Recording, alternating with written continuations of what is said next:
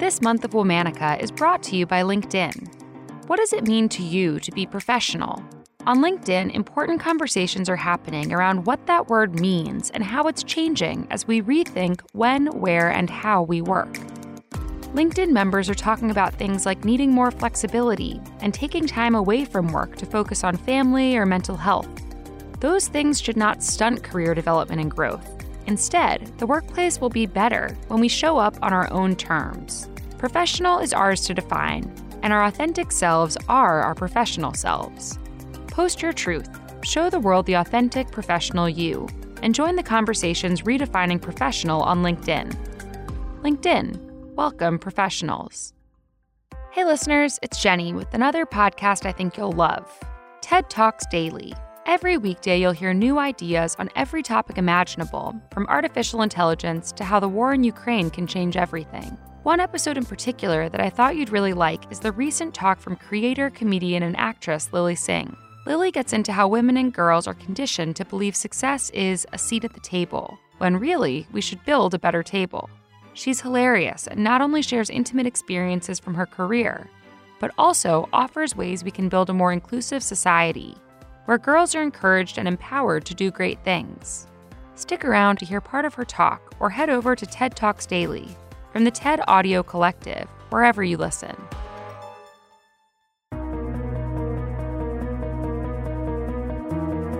Hello from Wonder Media Network. I'm Michelle Monahan, and this is Womanica. This month, we're highlighting innovators, women who helped shape the world we live in today, from inventors to thinkers. Today, we're talking about one of the radical feminists of the 19th century, Alongside Elizabeth Cady Stanton and Susan B. Anthony, the trio were known as the Triumvirate. But due to the turns of history, you may not know her name. Let's welcome Matilda Joslyn Gage. Matilda Electa Joslyn was born in Cicero, New York on March 24, 1826. Her parents were Dr. Hezekiah and Helen Joslyn, abolitionists who believed in educating their daughter, though it was uncommon at the time. The Joslyn home was a stop on the Underground Railroad. In 1845, Matilda married Henry H. Gage, and their home also became a station on the Underground Railroad. In 1852, Matilda spoke at the National Women's Rights Convention in Syracuse. From there, she quickly cemented her place in the women's rights movement. Matilda co founded National Woman Suffrage Association, or the NWSA, alongside Elizabeth Cady Stanton and Susan B. Anthony. Its goal was to secure a federal women's suffrage amendment to the Constitution. Matilda's methods were direct. While she worked as an editor for suffrage publications and organized the group's work, she was better known for her protests. In 1871, for example, she organized several women in her own town to attempt to vote. Each time they were turned away, she would return with more volunteers. As she wrote in a letter to a friend, she was refused for being a married woman, so she brought along two single women to vote. When they were turned away, Matilda brought along a pair of widows. She continued the pattern until she'd exhausted every possible excuse and made a scene each time. On July 4th, 1876, the Triumvirate crashed the U.S. Centennial Exposition, also known as the World's Fair, at Independence Hall in Philadelphia. Matilda and Susan B. Anthony presented their most encompassing work to date the Declaration of the Rights of Women. It outlined their grievances as citizens without full rights in the country, likening their oppression by men to that of American colonies under King George III. Still, Matilda wasn't satisfied.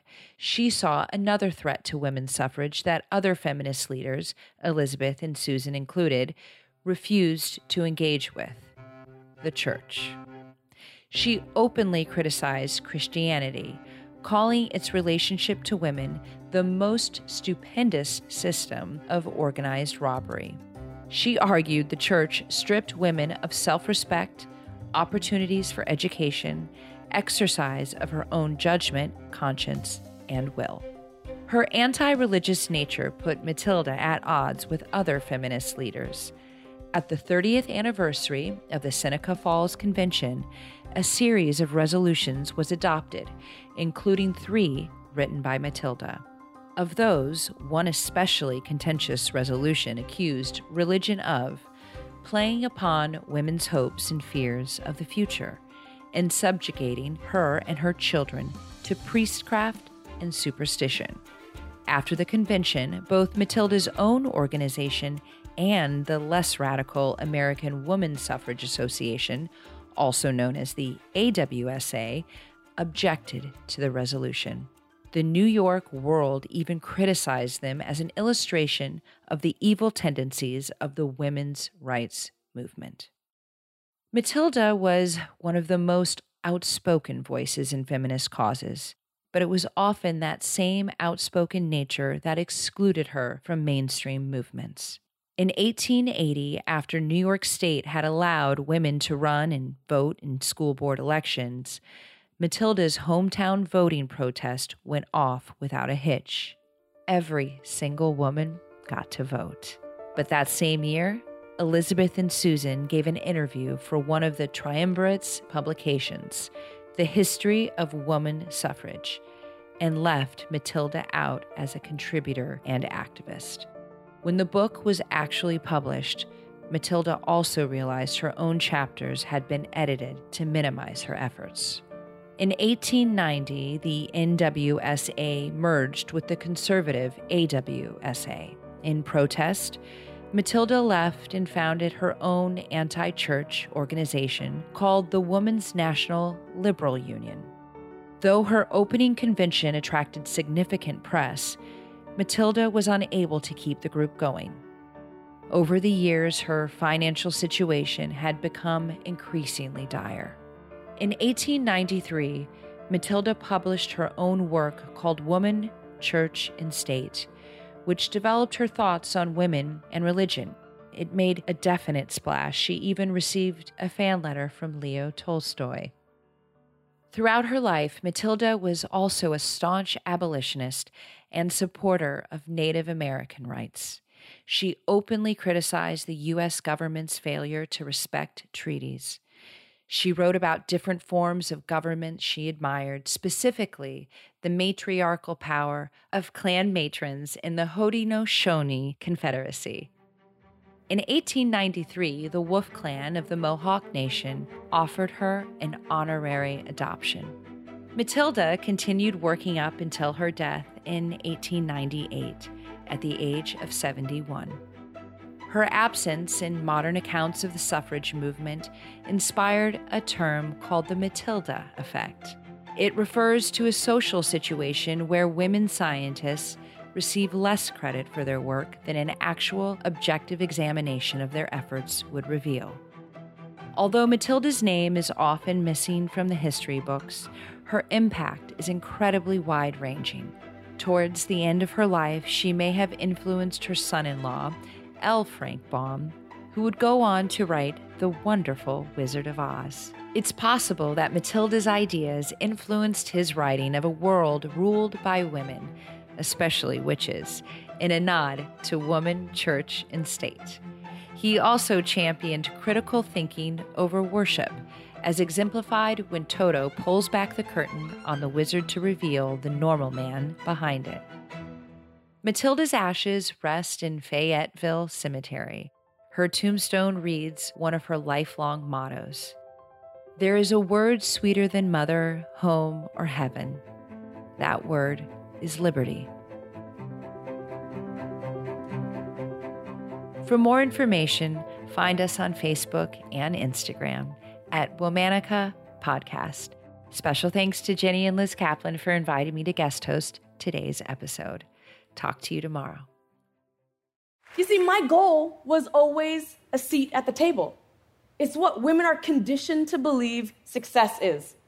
And when the chair doesn't fit, when it doesn't reach the table, when it's wobbly, when it's full of splinters, we don't have the luxury of fixing it or finding another one. But we try anyways. We take on that responsibility and we shoulder that burden. Now, I've been fortunate enough to sit at a few seats at a few different tables, and what I've learned is when you get the seat, trying to fix the seat won't fix the problem. Why? Because the table was never built for us in the first place. The solution? Build better tables. So, allow me to be your very own IKEA manual. I would like to present to you a set of guidelines I very eloquently call How to Build a Table That Doesn't Suck. I've been told I'm very literal. now, right off the bat, let me tell you this assembly is going to take more than one person or group of people. It's going to take everyone. Are you ready? Should we dive in? Let's do it. Up first, don't weaponize gratitude. Now, don't get me wrong, gratitude is a great word. It's nice, it's fluffy, a solid 11 points in Scrabble. Okay? However, let's be clear. Although gratitude feels warm and fuzzy, it's not a form of currency. Women are assigned 10% more work and spend more time on unrewarded, unrecognized, and non promotable tasks. Basically, what this means is all the things men don't want to do are being handed to women. And a lot of those things largely include things that advance inclusivity, equity, and diversity in the workplace. So hear me when I say a woman shouldn't be grateful to sit at a table. She should be paid to sit at a table. Especially ones she largely helped build. And a woman's seat shouldn't be threatened if she doesn't seem grateful enough. In other words, corporations, this step involves a woman doing a job and being paid in money, opportunity, and promotion, not just gratitude. And women, yeah, go ahead, live it up, do your, do, live your life. And women, a moment of real talk. Trust me, I've been there and I know it is so tough. But we have to understand and remember that being grateful and being treated fairly are not mutually exclusive. I can be grateful but still know exactly what I deserve. And that's the way to do it.